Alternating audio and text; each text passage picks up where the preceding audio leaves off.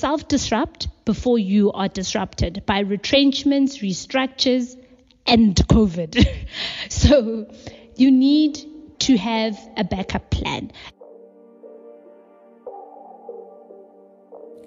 Welcome to the MashStartsUp podcast. My name is Mashudu Modau. This is a podcast for Africa's opportunity seekers, problem solvers, future shapers, world builders, and entrepreneurs. This podcast is meant to be a platform to encourage, empower, and educate young people in Africa on entrepreneurship, startups, and business.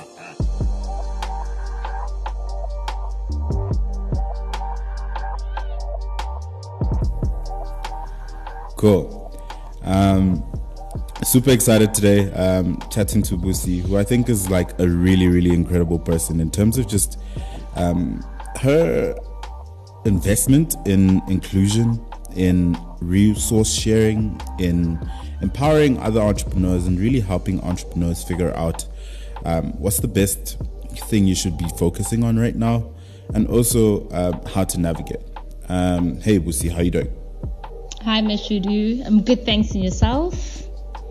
I'm feeling okay. Um, how's the lockdown been treating you? Well, I think it's 60 days. I'm really over it now. I want to go see my mom. um, but overall, I think other than that family front, we've survived. Um, I think we learning to value the little or the small things in life, you know, like less commuting and using that time to do other important things or more bonding with your the family that you live with rather than the family that you you can see. And I think from a business front, um, it's very interesting being able to still trade or operate um, given the various e-commerce platforms that are out there that kind of allow one to still continue. Yeah, so I mean, we'll go deeper into all the different things you do, but just for context, um, please tell everyone about inclusion and then also um, the tea business as well. So, inclusion um, first started off as a thought leadership publication, um, which is more about me documenting my entrepreneurial journey or what I call my entrepreneurship journey of um, selling at pop-up markets, you know, spending eight hours trying to sell this one box of Kericho Gold tea that I import from Kenya and um, having that whole long trade at a pop-up market and then now being able to have completed over 250 pop-up markets at the beginning of this year and just documenting all of that in inclusion um, so it started off as an applica- as a publication and it's obviously evolved over the years. I started it in 2018 and now two years in, it's more of a consultancy. So I call it an inclusion fusion of tea and technology where I use the tea business as a case study to consult to other fintechs in areas of strategy, business development, product development as well. So that's kind of where inclusion sits like. So it's all about driving um, inclusion across different spectrums from a digital, financial, gender, racial, and cultural perspective across South Africa by doing different initiatives.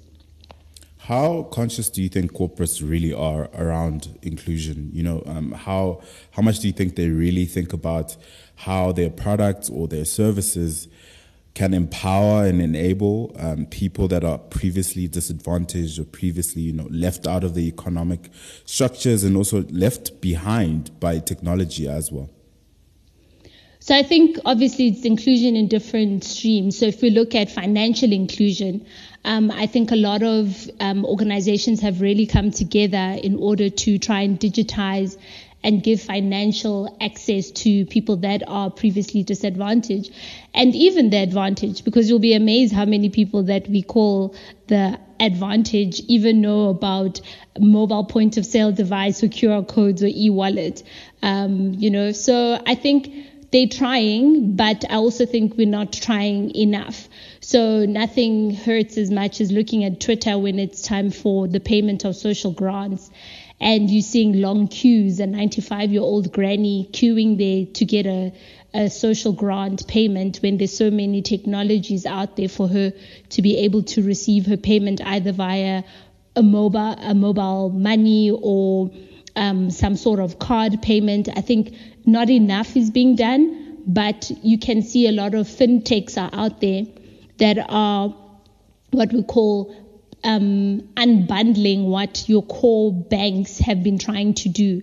So big banks are doing mobile point of sales, um, but it takes forever to get one. So it's that whole application process, or you need to be making thousands of turnover in order for you to be able to um, for your application to be approved for you to get a mobile point of sale. And I think the likes of your Yoco that have a mobile point of sale where I just pay a, f- a thousand something or even less um, and get a mobile device, and then I pay a transaction fee without having to pay every single month. If you look at your QR code players, you get your cash, you get your Zappers, your MasterPass, and all of them are coming together to try and drive interoperability, which means if I want to scan a QR, I can use any of those apps to scan any QR that is out there. So there's still a lot that has to be done for that financial inclusion to go down to the lower scale. I think here and there you do see your petrol attendants now having a QR code you can scan and tip them. Um, so guys are trying. You see the mom who said selling on tomatoes on the side of the road. Some of them have QRs, but not enough of them have QR or a mobile point of sale. So I think a lot needs to be done from a financial inclusion perspective. If I jump onto digital inclusion, which I think the financial players, um, obviously that's how they are distributing financial access or financial services. It's through digital mechanisms. But I think it goes beyond that. So as a small business like myself, digital inclusion for me is how do I also get my product to my customer through digital platforms. So then I look at your e-commerce or your e-commerce marketplaces, your Amazons, your Takealots, your NetFlorists, etc. of the world. Um, I sell on Takealot, and that digital inclusion makes a huge difference for a small business like myself. Because imagine if I was just only dependent on pop-up markets, I wouldn't be able to still be trading um, during this time. Um, and then I think there's other forms of inclusion which a lot is not being enough has is not being done. So your gender inclusion, your um, I mean, it's so difficult for females to get access to funding or finances. Um, I've been attending so many webinars, and time and time again, people are always bringing that up. If I look at racial inclusion, a lot of um, and usually it's most black people are excluded from this financial services it's either the products aren't reaching them, the products are too expensive for them, or the products they don't even know about them. So I think there's a lot to be done um, around inclusion across different spectrums. But if we all work together, I think it's it's possible. It's, so it's very long-winded, but I'm very passionate about this. I think it's important that it was long-winded. Um, like when you think about inclusion in the age of remote working and remote offices and you know um, you can hire anyone from anywhere right now right? And what does it look like to try and make sure that your organization is diverse but still be able to drive a culture in in in this in these times? Like it's, it's such a crazy time right? Like how do you drive company culture inclusion and diversity when there's no physical space where you can sort of track these things or sort of drive them in a in a in a in a traditional way yeah, so that is a very important statement and question. So I think we can even break it down and look at school first and then also then come to work. So if I look at school and um, I've been engaging with a lot of cousins. So most families we we very different you know there's the ones who have more than the others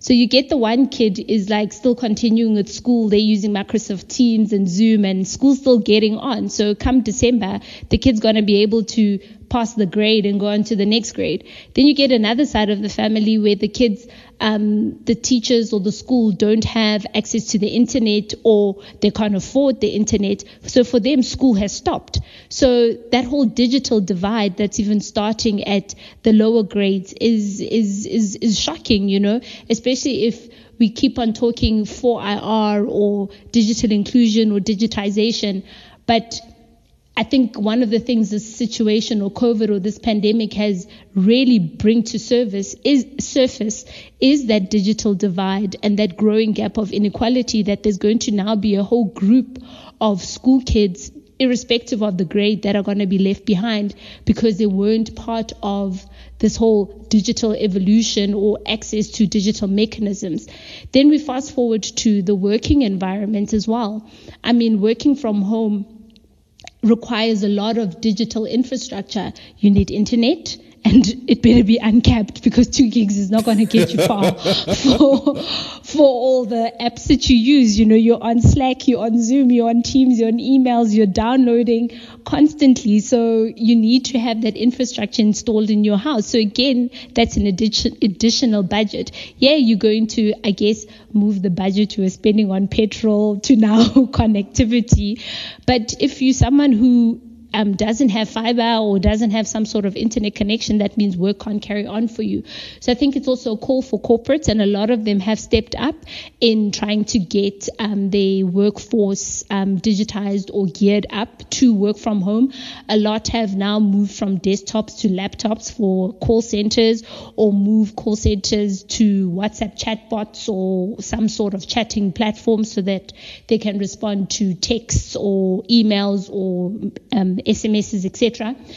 And um, so again, they, that infrastructure had to be put in in order to allow for people to work from home. The other day I saw one a role from one of these e-commerce players and they're growing because now e-commerce is booming and they need service agents. One of the job spec requirements was you need um, internet connectivity and Twitter went on a rampage like what if I don't have internet etc etc but again it's how do we then there's two sides to it yes it's a wow requirement but at the same time that's the direction we're moving um, in you know do you and your par- and your neighbors now partner and say let's each contribute 100 rand and get internet for our little community and then we can become that e-commerce marketplace call center. So I think it's a call for us to also be innovative in how do we go around um, these new digital requirements that we have um, out there. So I think the world is changing. I think we've all, ha- our household budgets have now saved a lot on petrol, and now that funds are now going into being connected um, with everybody else. It's kind of crazy that it took a pandemic for us to get here, right? Like, the oh, definitely. suddenly the whole world figured out that, oh, it's actually possible for people to work from home. Um, yes. The whole world, you know, um, I saw grocery delivery apps had about a 300 um, percent growth in the last six weeks or so. And you're looking at all of this and going, wait, this thing is changing behaviors just as much as it's changing um, businesses. And Mm-hmm. I think about that and I, I worry about whether or not small businesses are keeping up with the way that consumers will be different after this this period and after this crisis.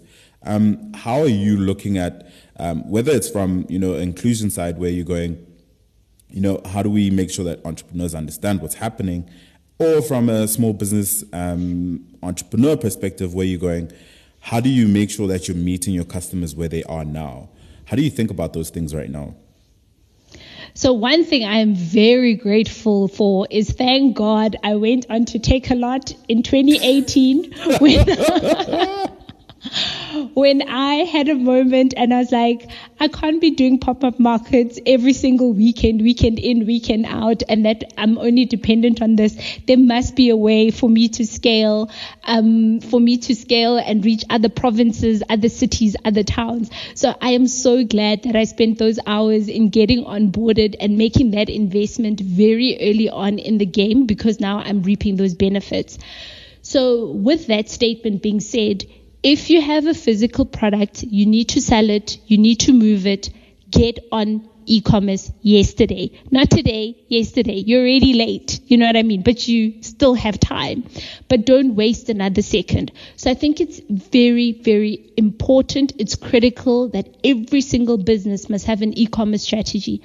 Um, I, I read an article on LinkedIn the other day. One of these big retailers in the UK, Primark, um, they make millions. I think they make like 600 million pounds um, of turnover, which went to zero overnight because they did not have an e-commerce strategy. People could not buy clothes anymore. So if a big organization like that that doesn't have an e-commerce strategy, and obviously they're going to need billions of sign-offs in order to get that approved. You as a small business just needs one signature. It's yours as the owner. So do it. What is stopping you? So I think it's very important um, for us as small businesses to get on there. So what am I doing from an inclusion perspective? I think it's communicating and over communicating. So I'm very active on LinkedIn and I write a lot of stories about this inclusion fusion of tea and tech and how being on e-commerce or using digital payments has really changed the business. And every time I end it off, I'm like, it's important for a small business to have an e-commerce strategy and um, for us to try and get our products to scale and reach our customers everywhere and anywhere. And I mean, one thing the lockdown has also showed me, and I think the hashtag alcohol free SA kind of helped and boost the tea sales, is people are willing to try. People are now trying new things, new products. Um, tasting new new experiences as well. So you have a captive audience get on there because it's a world of a difference. Yeah. Um, just to just to latch on something that you mentioned, LinkedIn. Um, you leverage LinkedIn way better than anyone um, I've ever met, and I think a lot of people really underestimate the value um, and importance of being on LinkedIn. Can you speak a bit about um, about that? You know, you are constantly putting content on there. You're constantly engaging on there. How has it helped you, and also how do we, how does someone get started? So because Twitter scares me and how viral tweets wait, can wait, be. Wait, wait, So I like LinkedIn. we need to address I like first. LinkedIn. We will after this one. So I like LinkedIn because it's the right captive audience. It's business that is on there. There's a guy I once met who is in the recruitment space and he said LinkedIn is your live CV. It's your live profile. It's also a platform where you can speak to anybody. It doesn't matter which country that they're in, but you know what roles these people are in. So if you want to reach out to the guy who heads up Takealot Marketplace, he's now just a DM away. If I want to reach out to my supplier in Kenya or tag him on a post so everyone in Kenya can also see this awesome Kericho Gold and how it's doing in South Africa, I'm able to tag the right people in that forum, in that post. It's also an audience, especially in my world, given that I come from a very payments background. People want to know how is financial inclusion in South Africa? How is it um, tying in with that small business and entrepreneurial space? And I'm crafting stories. So I think it's important for number one, people to just start. Everything is just about starting. So create that LinkedIn profile. And then secondly is what story do you want to tell on LinkedIn? I think for me, I'm so happy that I went through a whole process where I even got a mentor who helped me craft out this story. And I'm so happy that now I'm reaping the benefits. And when people read my profile, it's the me- what I'm putting out there is the message that they're actually receiving. That this person knows about technology in the payment space, this person knows about tea in the SME space, and together her offering is an inclusion fusion of tea and tech from a small business and a payments perspective, and can tell an inclusion story. So get out there and write your story. What story do you want people to read about you? And write about your business. Write about how people can access it but also write about the little nuggets that you've learned along the way because someone's going to pick it up and be like, oh, I was experiencing this. This is how I overcame it, or I never thought of that. Let me try this approach. So I share a lot of stats. I share stats about how many cups of tea I sold. So I don't say I sold X amount of boxes. I make it the thing that you consume. You don't consume box, you consume a cup of tea. So uh, I tell that kind of story. Um, you know, like how Steve Jobs said, said he sells songs, you know, he sells when he sold the iPod, it's you get a thousand songs. You don't just get music, you get a thousand songs. So I'm selling cups of tea and telling, giving those infographics of what story you want to put out there. And also, the importance of tagging the right people um, for your stories. So if there's people that you met along the way, so for example, if you and I, so Mashudu and I now record a podcast, I'm gonna post this on LinkedIn and I'm gonna tag Mashudu. so Mashudu's audience sees it and my audience see it and they're like, hey, he's the podcast guy. And he's the guy who talks about entrepreneurship. So it also gives an opportunity for us to collaborate, which I think we need to do more of um, in our spaces. So get onto LinkedIn, get your story out there, get it clean, and you never know that side hustle can open the door for other opportunities. I mean, I got a DM from a, another tea company in Kenya that's like, oh, we see your profile would you like to distribute for us? If I never did that and was not on the right platform, that opportunity would, would have not come about. Whereas when I now come back to the Twitter, I think I'm still trying to navigate it and figure out who are the, the people that are similar to LinkedIn that are out there? Um, who are the people that are actually listening? You know, are we just talking or are we listening to what people have to say? Um, so I think I'm still trying to learn that side of the world um, because some tweets, once they're in there, they're out there. so it's about how do I control my content as well. That's the one thing about Twitter um, that you can't do, which is control it. Um, Um, yeah. but just speaking on, on side hustles, right? I mean, your tea company started as a side hustle um, while you were working corporate. And like now, because we're working from home, um, because the world is online, I feel like the world of side hustles has suddenly just become infinite, right? So I could start an online store um, just literally from my house and just start delivering whatever. And I, I think about just the opportunities that this could pre- represent for a lot of people, especially the people who are doing side hustles? Do you think people are gonna like start thinking about it a lot more than you know before when you had to go to the office, where you had to drive for two hours or an hour, um, where you have way more time and you can control your time a lot more as well? Um, do you think people are gonna get like very very intentional around that stuff? I think it's important that they must become more intentional about starting side hustles. So one of the things I've seen or a quote I always love using when I do presentations is start a side hustle before you get disrupted. So self disrupt before you are disrupted by retrenchments, restructures, and COVID. so you need to have a backup plan. And I think a side hustle is a nice backup plan because it gives you an opportunity to dipstick. So I was able to test out does this tea thing work? How do I see it work? And then if it didn't work, I was going to scrap it and try something else. But at least it gives you an opportunity to dipstick.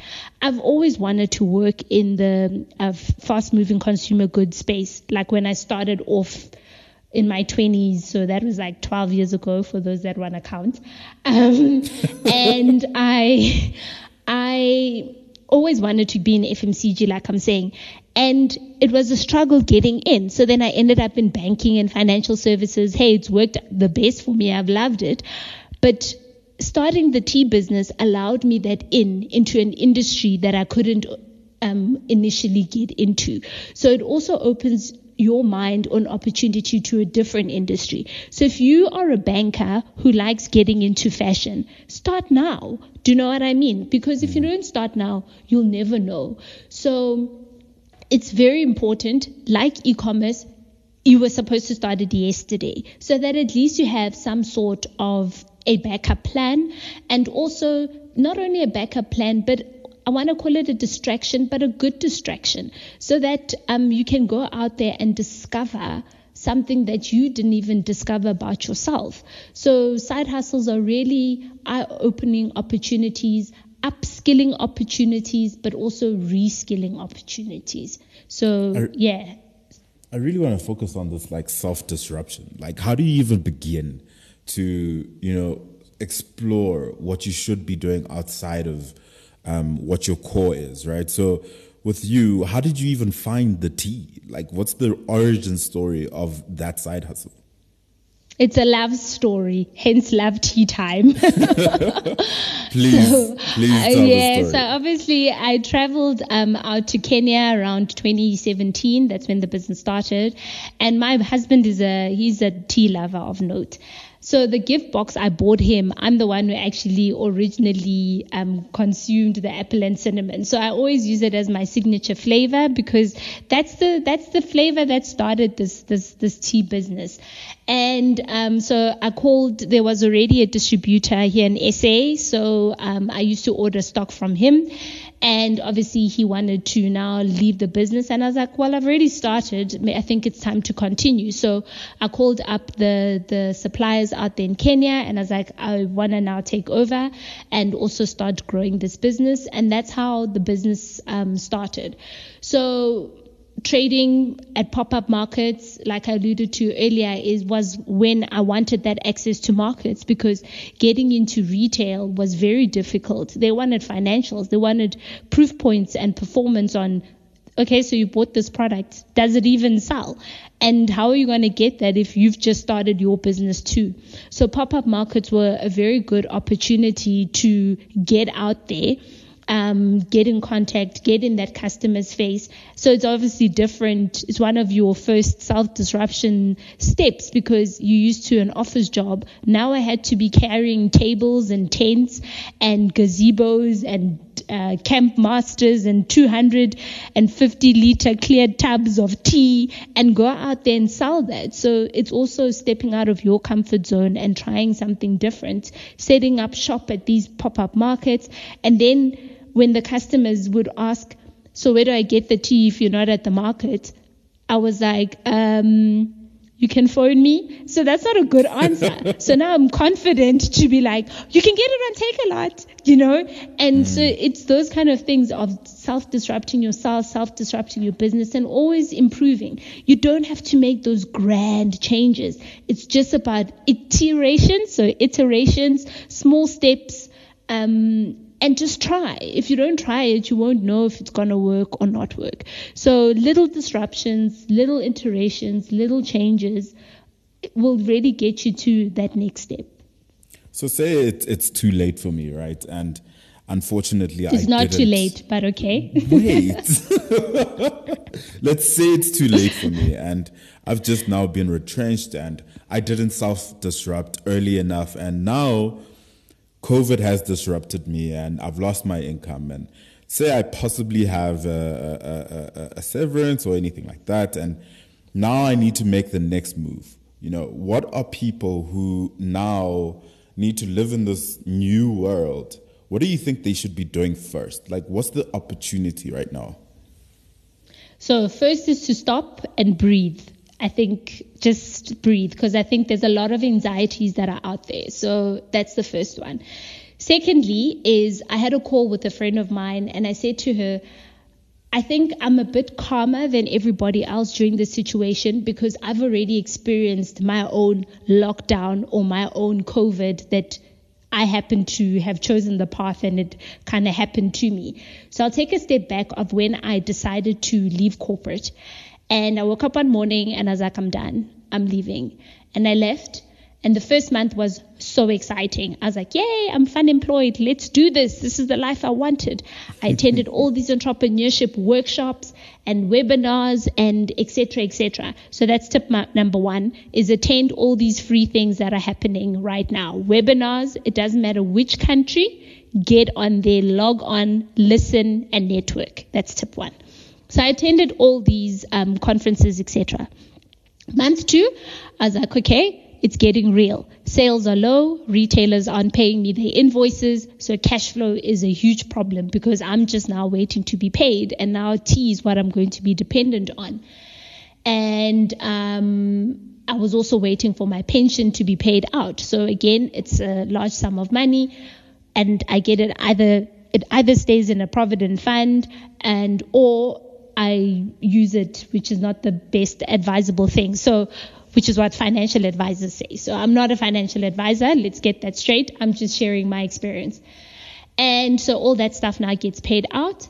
And um, the sales are very slow. Even on e-commerce platforms, they're slow. Pop-up markets, yeah, they're gradually happening because now I've got more time. So I've really out there and I'm selling and I'm selling and I'm selling. And then comes the third month, third, fourth month, and I'm like, oh shit, what did I just do to my life? I had a good paying job. There's no more tweet tweet on the 20th of, my, of month. Mm. Sales are slow. What am I going to do?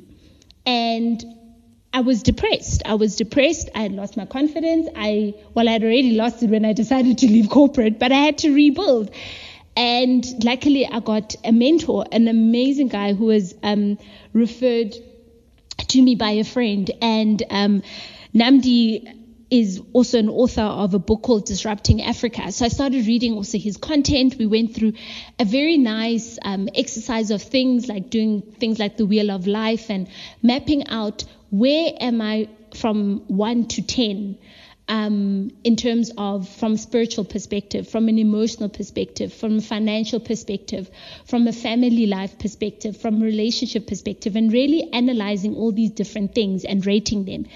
And then also doing a nice analysis of the last five to 10 years of my life and how did all these categories also look like. And then I saw little peaks and I went back to what did I do well at that peak? And what are the cherries or the lessons or the nuggets that I can use now in this time? And then I was thinking, okay, maybe it's time to go back to corporate. But I was like, but I haven't given this break a chance. Um, let me start applying. So there I went and I applied for jobs and I applied for jobs. And I'm like, let me go back. Hundreds of job applications and three responses, three interviews, no offers. And I was like, yo, most now I'm unemployed and or unemployable. So I'm mm, like, mm, mm. so I don't have a job. I'm not getting an income. This is crazy. What have I just done? And it's going to happen to you. So you now have to take that step back and you say, okay, let me reskill. What has changed that's making me unemployable? So I was in the product management space and, um, I saw that most of the, the roles have now become more technical. So I have to now learn about this new agile thing that had now come about and scrums and user stories. There I went into YouTube and I was learning how to do this new thing in the product development space. So again, tip two is upskill, reskill. The content is out there. It's freely available get yourself into it. What are these new roles looking for and looking like? Because now, with this working from home and borderless way of interacting, jobs, you can now apply for anything everywhere. And now you're also competing with everyone from everywhere. So you have to be able to now stand out from everybody else. So upskill, get onto YouTube, learn about the new catchphrases and new things that are happening in your industry. So I did some of that so that I can now try and reapply and stuff. And then I went back to LinkedIn and I revamped my LinkedIn page. So I just had where I was working. And I was like, I need to tell more the projects I've worked on, your e wallets, um, you know, what have I done? Tell those stories, tell and bring in a personal element to it as well. So upgrade your LinkedIn profile, get out there, even comment on people's posts because it's all about engagement. So don't just, it mustn't just sit there and gather dust. It's about engaging. And um, also slide into the DMs. So I know it sounds weird, and not a lot of people have the confidence to do so, but do it. That's also the awesome thing about LinkedIn. If you see a role and you like it, find, do some third degree investigation, find out who the hiring manager is, and slide into their DMs. Send them an email. Hello, I'm Busi. I've worked at company A, B, and C at Bank 123. I've got experience in payments and product management. I also run a tea business and I would add value. It's all about value exchange. I would add value to your business in one, two, three, four. Send. And the chances are they will come back to you. And if they don't come back to you, try again, try again, and try again, because there is a door that is willing to open. And mm. eventually, with all these things that I'm saying, is how I was able to kind of take myself out of that deep black hole that I had once created and kind of feel like a phoenix and kind of rise and fly is I put myself out there. I rebranded, I rechanged, and I told my story. So you must also do the same um, in that in that situation. And then comes from the financial things is that I also learned how to be very very prudent. Um, they used to call me a miser. They've my parents have called What's me a, a miser. and then my mom, my mom calls me Mabusana, and she'd be like, "Hey, Mara Mabusana So someone who just uyanglishana and you become very cost conscious. So I did things like cutting down my storage. I didn't need that big warehouse anymore. So I went and I got something smaller. Um, I also realized that, okay, I was spending too much money on other things that I didn't need. So how am I able to draw back on the lifestyle that you don't really need? So look at that budget and see where can you cut costs? So I mean, I've been driving like the same car for a very long time. I mean, I had my Yari for like up to 350,000 Ks. You know, exactly. I only changed my car like recently because I had to, not because I wanted to, but because I had to. and so it's those kind of things is how do you cut down on those line items and budgets and become more prudent? And then the big one is paying off your debt and settling off your debt. I think if you have any, now is the time to burn that ish and close it off. I think that for me is also one of the first is pay off everything, pay off that house, you know. Just make sure that you secure and that if anything happens or the COVID extends further, that at least you still have a roof and you can still eat.